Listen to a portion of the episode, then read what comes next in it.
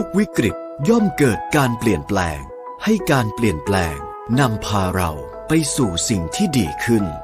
สร้างระยะห่างในวันนี้เพื่อให้เราได้กลับมาใกล้ชิดกันอีกครั้งเราทุกคนจะร่วมมือเป็นหนึ่งเดียวก้าวผ่านวิกฤตครั้งนี้ไปด้วยกันปตท.ขอส่งกำลังใจให้ทุกคนพร้อมอยู่เคียงข้างคุณสานพลังใจ We Fight Together มหาวิทยาลัยรามคำแหงรับสมัครนักศึกษาใหม่พร้อมลดค่าหน่วยกิต 40% ทั้งส่วนกลางและส่วนภูมิภาคสมัครออนไลน์ได้ที่ www.ru.ac.th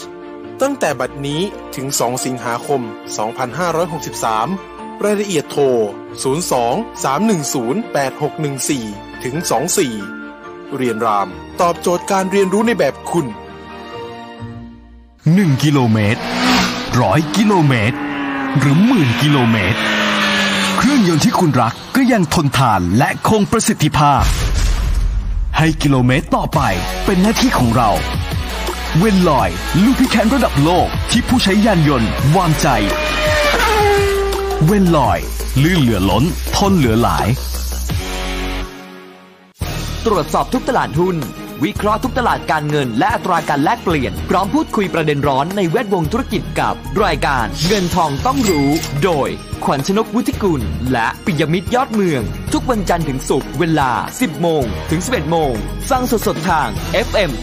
90.5 ออนไลน์ www.smartbomb.co.th และ on mobile application SmartBomb Radioสถานีวิทยุกรมการพลังงานทหารพลังงานทหารพลังการทำไทย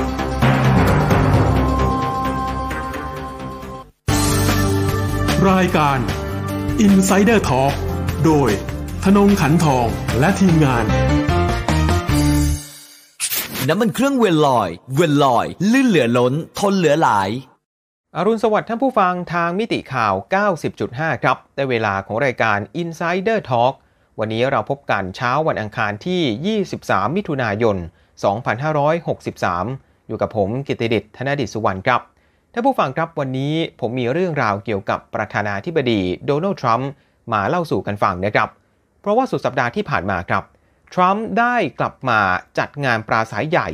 จัดงานหาเสียงใหญ่เป็นครั้งแรกในรอบกว่า3 เดือนครับนับตั้งแต่ต้นเดือนมีนาคมช่วงที่ผ่านมานั้นทรัมป์ต้องหยุดไปนะฮะเพราะว่ามีการระบาดของโรคโควิด -19 แล้วทั่วประเทศสหรัฐก็มีการล็อกดาวน์กันก็ถือว่าเป็นงานอีเวนต์ใหญ่ที่สุดเลยครับในประเทศสหรัฐที่มีผู้คนมารวมตัวกันเป็นจำนวนมากนับตั้งแต่ที่มีการระบาดของไวรัสโคโรนาสายพันธุ์ใหม่อันนี้ไม่นับกรณีการชุมนุมประท้วงที่สืบเนื่องมาจากการฆาตกรรมนายจอร์จฟลอยด์นะครับอันนั้นเป็นการมาชุมนุมกันในพื้นที่เปิดแล้วก็ไม่ได้มีการนัดหมายกันล่วงหน้าไม่เหมือนกับอีเวนต์นี้นะครับเป็นอีเวนต์จริงๆแล้วก็จัดในพื้นที่ปิดในสเตเดียมนะครับสามารถจุผู้ชมได้เกือบ 20,000 คนทรัมป์เองก็ไม่สนคำเตือนนะครับจากบรรดาผู้เชี่ยวชาญทางการแพทย์ผู้เชี่ยวชาญด้านสาธารณสุขที่วิตกกังวลว่าอีเวนต์ของทรัมป์นี่แหละที่จะกลายเป็นเหมือนกับแหล่งซูเปอร์สเปรดเดอร์เป็นแหล่งการติดเชื้อโควิด -19 แบบกลุ่มก้อนนะฮะเป็นจุดใหม่ขึ้นมานะฮะเพราะว่าสถานที่จัดงานเนี่ยเป็นสถานที่ปิดนะฮะอากาศถ่ายเทไม่สะดวกคนมารวมตัวกันเป็นพันเป็นหมื่นคนระยะห่างทางสังคมก็ไม่มีนะครับผู้สนับสนุนทรัมป์ส่วนใหญ่ก็ไม่ค่อยสวมหน้ากากอนามัยกันแล้วก็ไม่ได้ยืนฟังปราศรัยเฉยๆใช่ไหมครับเวลาทรัมป์ปราศรัยก็ต้องมีการตะโกนโห่ร้องพูดแคมเปญพูดสโลแกนนะฮะพูดคำขวัญ Make America Great Again อะไรก็ตามเนี่ยอาจจะมีฝอยละอองนะฮะเกิดการติดเชื้อกันขึ้นมาได้ทรัมป์เองก็ไม่สนครับยังคงเดินหน้าจัดงานต่อไปจนกระทั่งก็เกิดขึ้นแล้วนะฮะเมื่อวันเสาร์ที่ผ่านมาครับในเมืองเทาซาของรัฐโอคลาโฮมาแน่นอนนะครับว่างานนี้เนี่ยที่ทรัมป์จัดขึ้นก็เพื่อหาเสียงครับก่อนที่จะถึงวันเลือกตั้งประธานาธิบดีในเดือนพฤศจิกายนนี้นับไปเนี่ยเหลือเวลาอีกไม่นานแล้วนะครับแค่4 เดือนกว่าๆเท่านั้นและปรากฏว่าผลสำรวจความคิดเห็นโพลที่ออกมาในช่วงหลังๆนี้เนี่ยต่างก็พบว่าทรัมป์ครับกำลังเพลี้ยงพล้ำให้กับคู่แข่งก็คืออดีตรองประธานาธิบดีโจไบเดนมากขึ้นเรื่อยๆ คือคะแนนนิยมเนี่ยห่างกันมากขึ้นเรื่อยๆนะครับเพราะฉะนั้นทรัมป์ก็เลยหวังครับว่างานนี้นะฮะการปราศรัยใหญ่ที่กลับมาในรอบกว่า3เดือนจะต้องยิ่งใหญ่จะต้องสวยงามจะต้องทำให้ฐานเสียงของเขาเนี่ยกลับมารู้สึกคึกคักกลับมารู้สึกฮึกเหิมกันอีกครั้งหนึ่งนะฮะโดยก่อนจัดงานนะฮะทีมงานหาเสียงของทรัมป์บอกว่าโอ้โหล้นหลามครับคนสนใจลงทะเบียนในทางออนไลน์เนี่ยมากกว่า1ล้านคนจนกระทั่งเวทีนะฮะที่เตรียมเอาไว้ในสเตเดียมอาจจะไม่พอครับมีการไปเตรียมตั้งเวทีอยู่ด้านนอกสเตเดียมด้วยแถมยังมีแฟนคลับบางคนครับมีรายงานข่าวนะฮะบอกว่าแฟนคลับทรัมป์บางคนมากางเต็นท์ครับรอหน้างานล่วงหน้านานถึง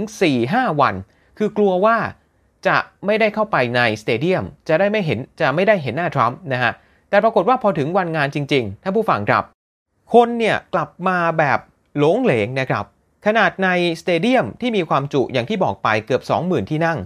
คือโล่งแบบเห็นได้ชัดเลยนะฮะนึกถึงสนามหรือว่าสถานที่เวลาจัดงานอีเวนต์ใหญ่ๆเนี่ยสเตเดียมนะฮะเขาก็จะมีการแบ่งเป็นชั้นล่างชั้นบนใช่ไหมครับปรากฏว่าเต็มก็แค่ชั้นล่างข้างบนนี่โล่งโล่งแบบ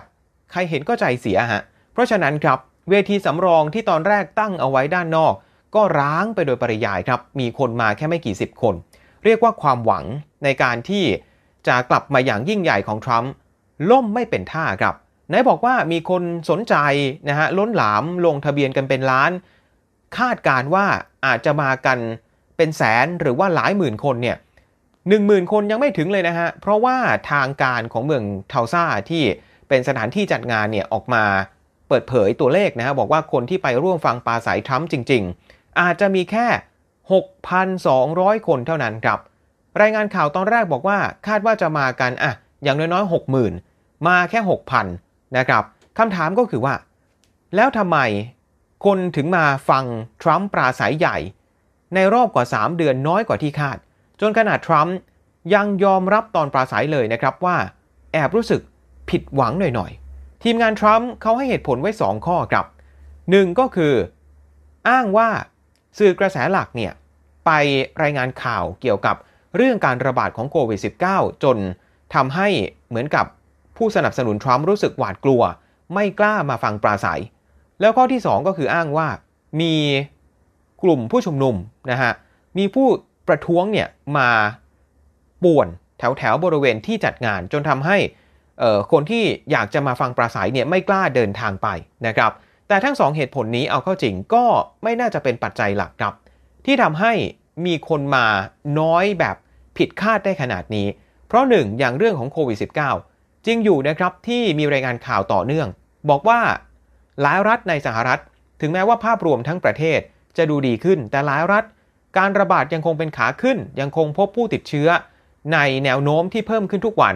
หนึ่งในนั้นก็คือรัฐโอคลาโฮมานะครับแล้วก็อย่างทีมงานหาเสียงของทรัมป์เองครับก่อนที่การปราศรัยจะเริ่มขึ้นไม่กี่ชั่วโมงปรากฏว่ามีทีมงานหาเสียงทรัมป์ที่เป็นกลุ่มซึ่งเดินทางลงพื้นที่มาล่วงหน้าเนี่ยนะครับติดเชื้อโควิด -19 ไปอย่างน้อย6คนแล้วก็เมื่อไม่กี่ชั่วโมงที่ผ่านมามีรายงานเข้ามาอีกนะฮะว่ามีทีมงานทรัมป์ติดเชื้อเพิ่มอีก2คนตอนนี้ก็รวมเป็น8คนแล้วถึงแม้ว่าจะมีรายงานเหล่านี้ออกมาแต่กลุ่มที่เป็นฐานเสียงทรัมป์เนี่ยก็ไม่น่าจะกลัว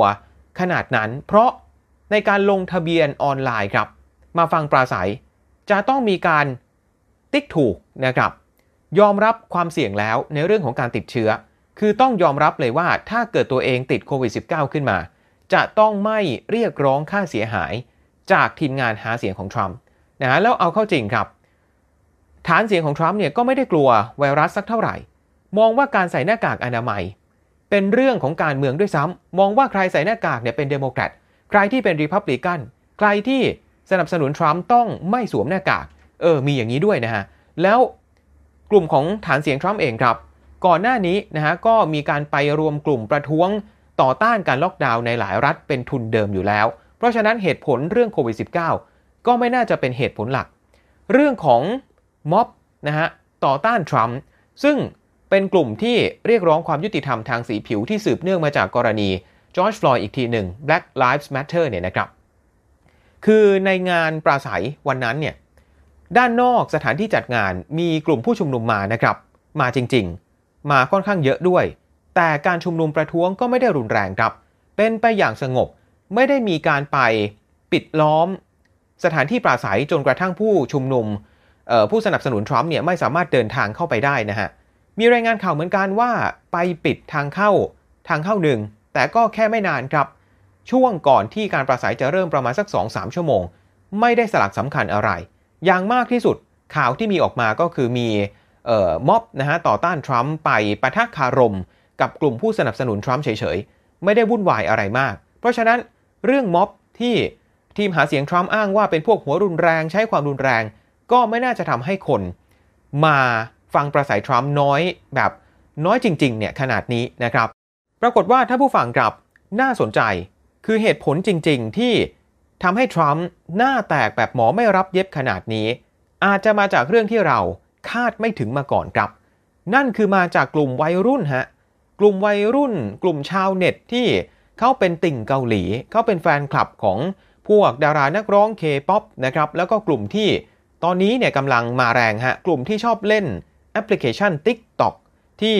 คนไทยก็เล่นนะทั่วโลกก็เล่นในอเมริกาก็เล่นกันเหมือนกันนะคือเรื่องของเรื่องครับที่มาเนี่ยมาจากกระแสใน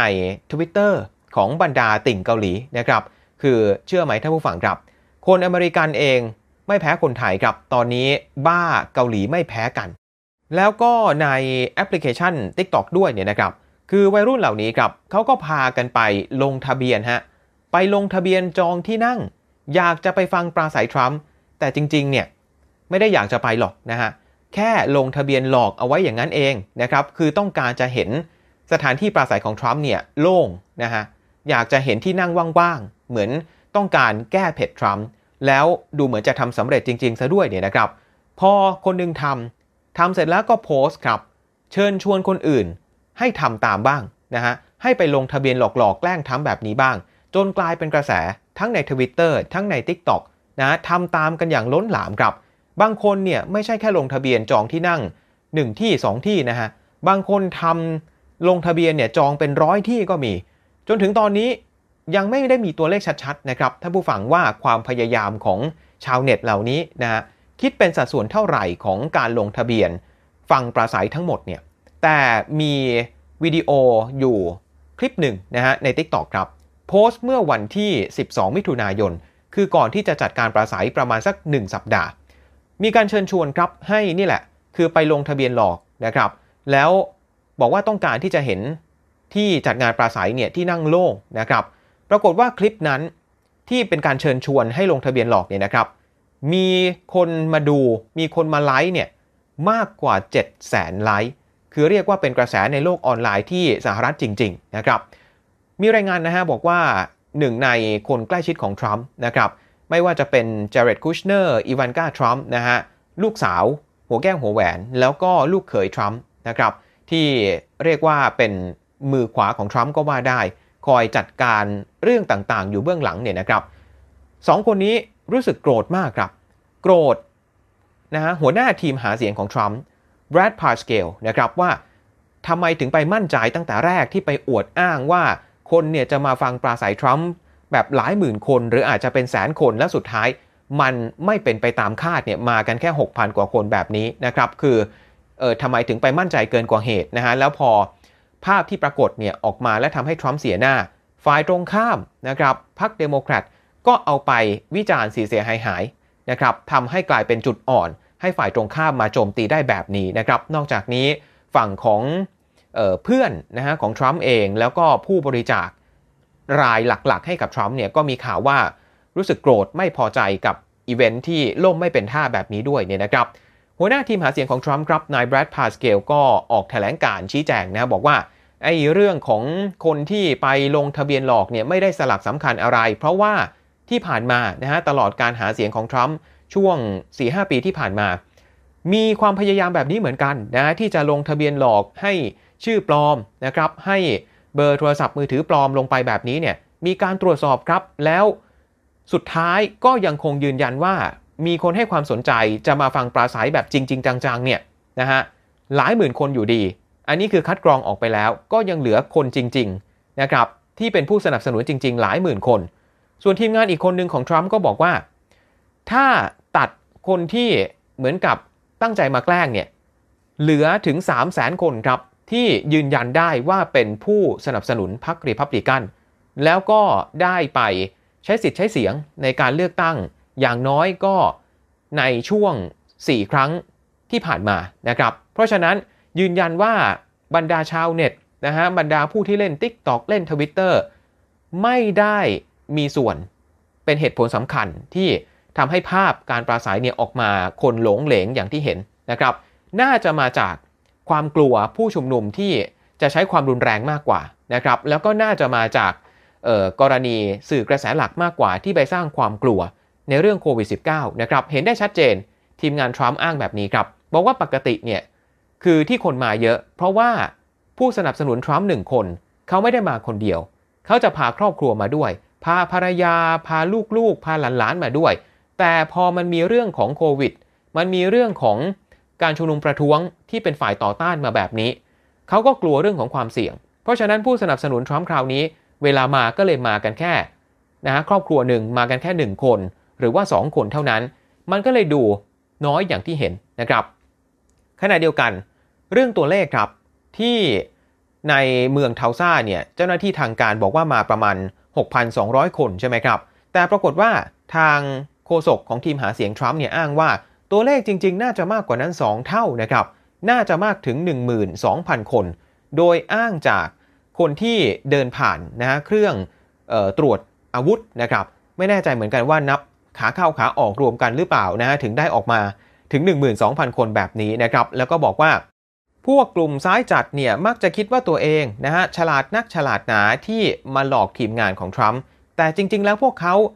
หารู้ไม่ว่าได้ให้เบอร์โทรศัพท์ได้ให้หมายเลขติดต่อ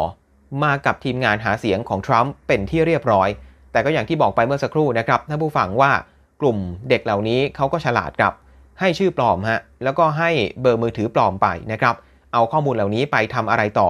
ไม่ได้หรอกนะครับขณะเดียวกันครับฝั่งของนะฮะคู่แข่งของทรัมป์ครับโจไบเดนครับทางทีมหาเสียงนะครับของโจไบเดนก็ได้ออกมาปฏิเสธนะฮะว่าไม่ได้เป็นต้นต่อครับที่ไปยุยงส่งเสริมให้บรรดาชาวเน็ตให้บรรดากลุ่มวัยรุ่นเหล่านี้เนี่ยไปใช้วิธีการลงทะเบียนหลอกแกล้งทรัมป์นะครับไม่ได้เกี่ยวข้องอะไรกันกลุ่มวัยรุ่นพวกนั้นเขาทำด้วยตัวเองนะครับแล้วก็บอกว่าที่คนมาฟังปราศัยทรัมป์น้อยเนี่ยอย่าไปโทษใครให้ทรัมป์โทษตัวเองนั่นแหละนะครับที่มีการบริหารประเทศผิดพลาดในช่วงที่ผ่านมาโดยเฉพาะตอนนี้ที่ผิดพลาดหลายเรื่องนะครับไม่ว่าจะเป็นเรื่องของการรับมือนะครับกับการระบาดของโรคโควิด -19 ไหนจะเรื่องของการสร้างความเกลียดชังสร้างความแตกแยกของคนในสังคมจากกรณีของจอร์จฟลอยด์ไหนจะเรื่องของการที่อดีตที่ปรึกษาความมั่นคงของทรัมป์นะฮะในจอห์นโบลตันเนี่ยออกมาเขียนหนังสือแฉนะฮะบอกว่าทรัมป์นอกจากจะไปขอให้ยูเครนมาช่วยเหลือในเรื่องของการไปขุดคุ้ยข้อมูลสกปรกของโจไบเดนมาช่วยทรัมป์ในการเลือกตั้งที่จะถึงนี้แล้วเนี่ยยังไปขอให้ประธานาธิบดีสีจิ้นผิงของจีนนะฮะซื้อสินค้าเกษตรจากรัฐจากพื้นที่ที่เป็นฐานเสียงของทรัมป์เพื่อช่วยทรัมป์ในการเลือกตั้งอีกเนี่ยนะครับคือมันมีหลายเรื่องครับที่มันเป็นข้อผิดพลาดแล้วก็ถูกแฉมาพร้อมๆกันในตอนนี้ต่างหากที่เป็นสาเหตุทำให้ผู้สนับสนุนทรัมป์ไม่ไหวแล้วนะครับตัดสินใจที่จะทอดทิ้งทรัมป์อันนี้ก็คือเป็นการออกมานะฮะแสดงความเห็นฮะเป็น reaction เป็นปฏิกิริยาจากฝั่งของโจไบเดนนะครับเอาเข้าจริงท่านผู้ฟังครับการปราศัยของทรัมป์รอบนี้เนี่ยที่เป็นการปราศัยใหญ่ยังมีอีกหลายเรื่องครับที่โดนวิจารณ์กันอีกเพียบไม่ว่าจะเป็นเรื่องของวันเวลาเรื่องของสถานที่นะครับที่ใช้จัดงานปราศัยเพราะว่าตอนแรกงานนี้จะจัดขึ้นครับในวันที่19มิถุนายนแต่กลายเป็นว่ามันไปตรงกับวันสำคัญของสหรัฐที่เรียกว่าจูนทีนนะครับซึ่งพูดง่ายๆคือเป็นวันเฉลิมฉลองการเลิกทาสนะครับคือเป็นวันที่ทาสกลุ่มสุดท้ายนะครับในรัฐเท็กซัสได้รับอิสรภาพนะฮะก็เลยทำให้ทรัมป์ครับในที่สุดก็ต้องตัดสินใจเลื่อนนะฮะการจัดงานออกมาวันหนึ่งจาก19มิถุนายนก็มาเป็น20มิถุนายนนั่นเองนะครับเพราะว่า ทรัมป์เองเนี่ยก็ต้องยอมรับว่าตลอดช่วงเวลา 3-4 ปีที่ผ่านมานะครับทรัมป์มักจะถูกโยงเข้ากับกลุ่ม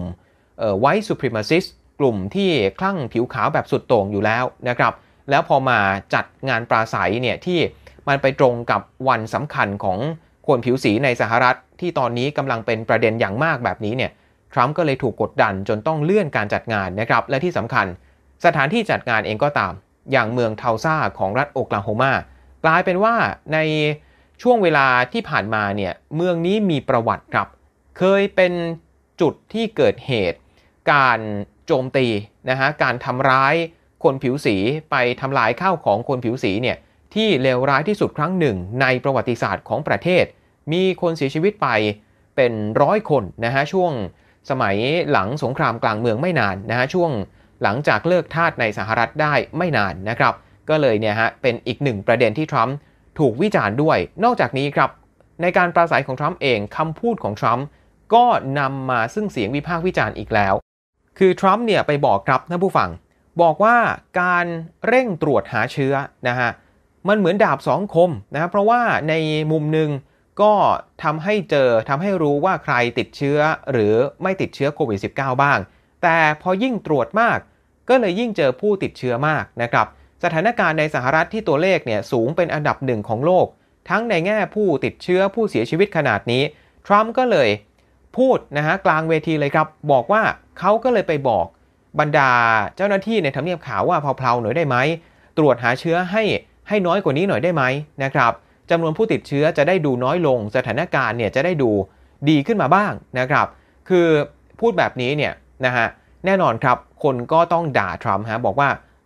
ไปทำแบบนี้ได้ยังไงนะฮะเพราะว่าต่อให้ทดสอบหาเชื้อน้อยลงเนี่ยตัวไวรัสนะฮะโคโรนาสายพันธุ์ใหม่มันก็ไม่ได้หายไปไหนแล้วเป็นผลเสียด้วยซ้ำนะครับเพราะเราไม่มีทางรู้เลยว่าสุดท้ายสถานการณ์การระบาดในประเทศจริงๆแล้วเนี่ยมันเลวร้ายขนาดไหนถ้าไม่ตรวจหาเชื้อนะครับก็เลยทำให้ในช่วงเวลาถัดมาครับหลังจากการปราศัยเสร็จสิ้นลงทางทำเนียบขาวก็เลยต้องรีบออกมาชี้แจงนะครับบอกว่าคำพูดของทรัมป์บนเวทีปราศัยที่บอกว่าให้เพลาๆหน่อยให้ตรวจเชื้อน้อยลงเนี่ยเป็นมุกฮะล้อเล่นไม่ได้จริงจังอะไรนะครับก็ไม่แน่ใจเหมือนกันนะฮะว่าทรัมป์ล้อเล่นจริงหรือเปล่าเพราะว่าหลายๆเรื่องฮะพอถูกวิจารณ์ก็จะอ้างว่าเป็นมุกบ้างละไม่จริงจังบ้างละเป็นการประชดบ้างละเนี่ยนะฮะขณะตอนนั้นจำได้ไหมท่านผู้ฟังครับตอนที่มีการพูดถึงเรื่องวิธีการว่าจะทำยังไงในการหายารักษาในการหาวัคซีนป้องกันและทรัมป์ไปพูดกลางวงแถลงข่าวบอกว่าเป็นไปได้ไหมที่เราจะเอาน้ำยาฆ่าเชื้อเนี่ยเอามาฉีดในร่างกายนะฮะจะได้กำจัดไวรัสคือเป็นไอเดียที่ใครได้ฟังก็ต้องหัวเราะเนี่ยนะฮะแต่ทรัมป์ตอนนั้นดูเหมือนจริงจังและตอนหลังก็อ้างว่าตัวเองแค่ปล่อยมุกเฉยๆนะครับแล้วก็ในการปราศัยคราวนี้ครับ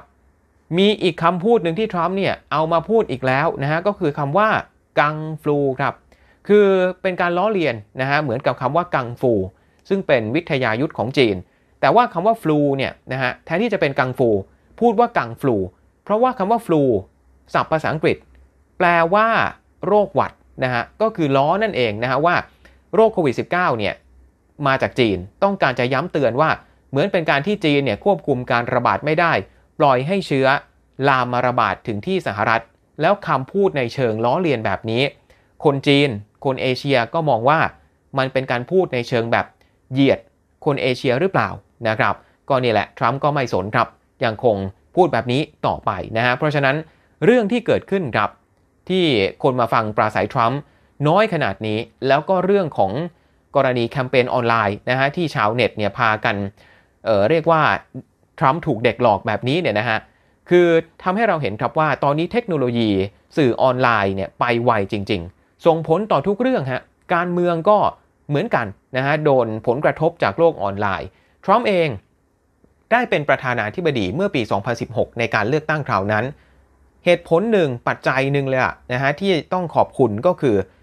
โลกออนไลน์นี่แหละฮะที่ทีมงานหาเสียงของทรัมป์เขามีการหาเสียงในโลกออนไลน์ได้เก่งนะฮะกว่าทีมของฮิลลารีคลินตันแล้วมาตอนนี้ฮะกลายเป็นว่าทรัมป์กลับไปเพลี้ยงพล้ำซะเองนะฮะเพราะว่าโดนชาวเน็ตเล่นงานเพราะฉะนั้นครับก็มีข่าวว่าทีมงานของทรัมป์ ถึงกับต้องมาปรับกระบวนทัพกันใหม่ว่าหลังจากนี้เนี่ยการจัดงานปราศรัยใหญ่ๆการจัดงานหาเสียงจะยังคงเกิดขึ้นเหมือนเดิมไหมนะฮะจะมั่นใจได้ยังไงว่าคนจะมาแบบเต็มแน่นนะฮะอย่างที่ทรัมป์ต้องการจะไม่ผิดหวังอย่างที่เกิดขึ้นอีกก็เลยมีการเสนอกันนะครับในหมู่ของทีมงานทรัมป์นะบอกว่าเป็นไปได้ไหมว่าคราวหน้าถ้าเกิดจัดงานปราศรัยเนี่ยถ้าอยากจะทำให้บรรดาผู้สนับสนุนทรัมป์รู้สึกมั่นอกมั่นใจขึ้นนะฮะว่าตัวเองจะไม่ติดโควิด -19 เนี่ยไปจัดในพื้นที่ที่มันเปิดกว่านั้นไหมที่มันโล่งกว่านั้นไหมอย่างเช่นในโรงเก็บเครื่องบินนะครับซึ่งเป็นที่ที่เพดานสูงอากาศก็น่าจะถ่ายเทได้ดีกว่านะครับแล้วทรัมป์เองก็ไม่ต้องเดินทางไปไหนไกลด้วยเพราะว่าส่วนใหญ่โรงเก็บเครื่องบินก็ต้องอยู่ที่สนามบินอยู่แล้วนะครับพอบินเครื่องบิน Air Force 1 ไปลงจอดที่ไหนก็ตามนะครับก็แป๊บเดียวนะฮะเดี๋ยวก็ถึงจุดที่ปราศรัยแล้วลดความเสี่ยงการติดเชื้อการแพร่เชื้อทั้งในฝั่งของตัวผู้สนับสนุนทรัมป์แล้วก็ตัวของทรัมป์เองด้วยเนี่ยนะครับแต่ในขณะเดียวกันก็กว่าที่จะได้จัดงานปราศรัยใหญ่ๆกันอีกรอบเนี่ยรายงานข่าวบอกว่าอาจจะอีกหลายสัปดาห์หรืออาจจะอีกหลายเดือนเลยก็ได้เพราะว่าทางทีมงานทรัมป์เนี่ยต้องกลับไปทบทวนกันใหม่เยอะนะฮะแล้วมีข่าวด้วยซ้ำว่าทรัมป์เองก็รู้สึกไม่พอใจครับนะฮะกับข่าวแง่ลบที่ออกมาถึงขั้นอาจจะมีการปลดอาจจะมีการไล่ออกทีมงานหาเสียงชุดนี้ถึงขั้นนั้นเลยก็เป็นไปได้นะครับถ้าผู้ฟังครับพูดถึงเรื่องของโลกออนไลน์แล้วท้ายรายการก็มีเวลาอยู่นิดหนึ่งนะฮะคือมีข่าวน่าสนใจครับทางหน่วยข่าวกรองของสหรัฐนะอย่าง CIA ครับกลายเป็นว่าก็ต้องใช้ช่องทางออนไลน์เหมือนกันนี่แหละฮะในการหาบุคคลที่มีศักยภาพในการที่จะมาเป็นสายลับในการที่จะมาเป็นเจ้าหน้าที่ข่าวกรองของ CIA นะครับคือต้องการที่จะเน้นกลุ่มเป้าหมายครับที่เป็นกลุ่มวัยรุ่นนะเป็นนักศึกษาจบใหม่อายุตั้งแต่18ถึง35ปีปกตินะครับ CIA เนี่ยจะใช้เวลาต้องการกลุ่มที่เป็นคนรุ่นใหม่ก็มักจะไปตามสถานศึกษาไปตามงานจ็อบแฟร์ต่างๆนะครับไปตั้งบูธรับสมัครเจ้าหน้าที่ข่าวกรองรับสมัครสายลับกันแบบนั้นคือทำอย่างนั้นเลยเนี่ยนะฮะแต่ว่าพอมาตอนนี้ยุคนี้ไม่ได้แล้วครับต้องเน้นโลกออนไลน์แทนเพราะฉะนั้น CIA ครับก็เลยทำเป็นโฆษณานะฮะมีตั้งแต่แบบ15วิ30วิ60วิเนี่ยนะครับไป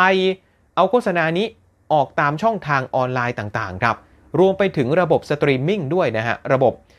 ดูหนังดูซีรีส์ออนไลน์เนี่ยเพื่อไปดึงดูดกลุ่มวัยรุ่นเหล่านี้นี่แหละนะฮะที่จะมาเป็นเจ้าหน้าที่หน่วยข่าวกรองของ CIA ในอนาคตเห็นไหมครับว่าตอนนี้ไม่ว่าจะเป็นด้านไหนก็ตามโลกออนไลน์นะครับเป็นทั้งโอกาสแล้วก็เป็นทั้งความท้าทายสำหรับโลกในปัจจุบันจริงๆครับและนี่แหละครับก็คือทั้งหมดนะของรายการ Insider Talk ที่ผมนำมาฝากท่านผู้ฟังในเช้าวันนี้ครับวันพรุ่งนี้เรากลับมาพบกันที่เดิมครับทางมิติข่าว